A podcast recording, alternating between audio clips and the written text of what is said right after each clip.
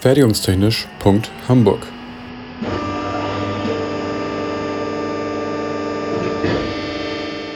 Ein Podcast rund um die Produktion.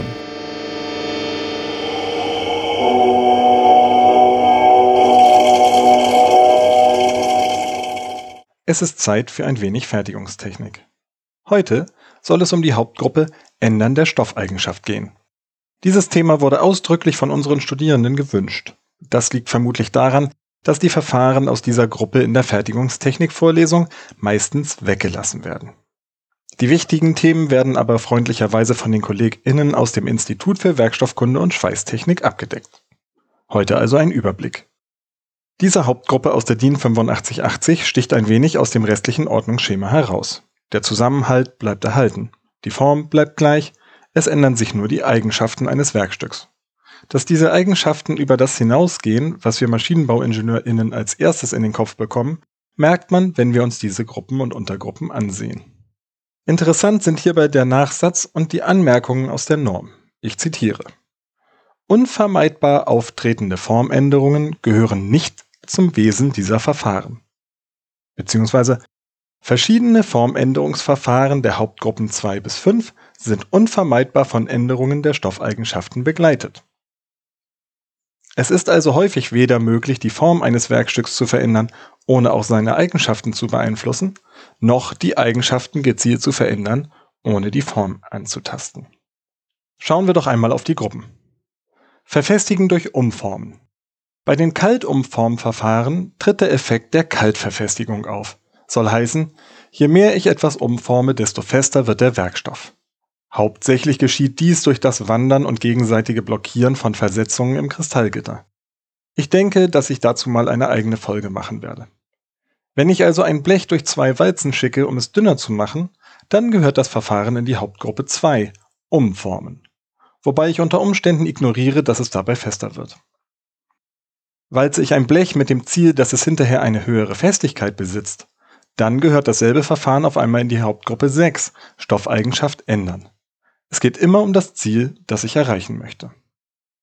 Wärme behandeln. Dies ist, denke ich, die unter MaschinenbauingenieurInnen bekannteste dieser Gruppen.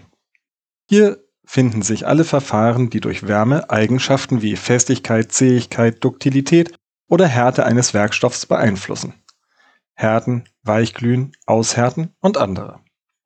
Aber auch das Tiefkühlen, um zum Beispiel ein Werkstück temporär spröder zu machen, gehört hier hinein. Thermomechanisches Behandeln kombiniert Wärme und Formänderung. Hier gewinnt gerade das heiß-isostatische Pressen bei additiven Bauteilen wieder an Bedeutung. Die Geschichte des Sinterns ist eine Geschichte voller Missverständnisse, denn häufig wird dieser Begriff für den gesamten Fertigungsprozess der Pulvermetallurgie verwendet. Dabei ist laut Norm nur das Backen der Sinterteile im Ofen gemeint. Das Brennen beim Töpfern gehört auch dazu. Magnetisieren gehört ebenfalls in diese Hauptgruppe. Mal ist es beabsichtigt, mal eher störend. Beim Bestrahlen fällt mir aus dem Maschinenbau aktuell nicht viel ein, außer dass man vielleicht Kunststoffe unter UV-Licht aushärten oder künstlich altern lassen kann.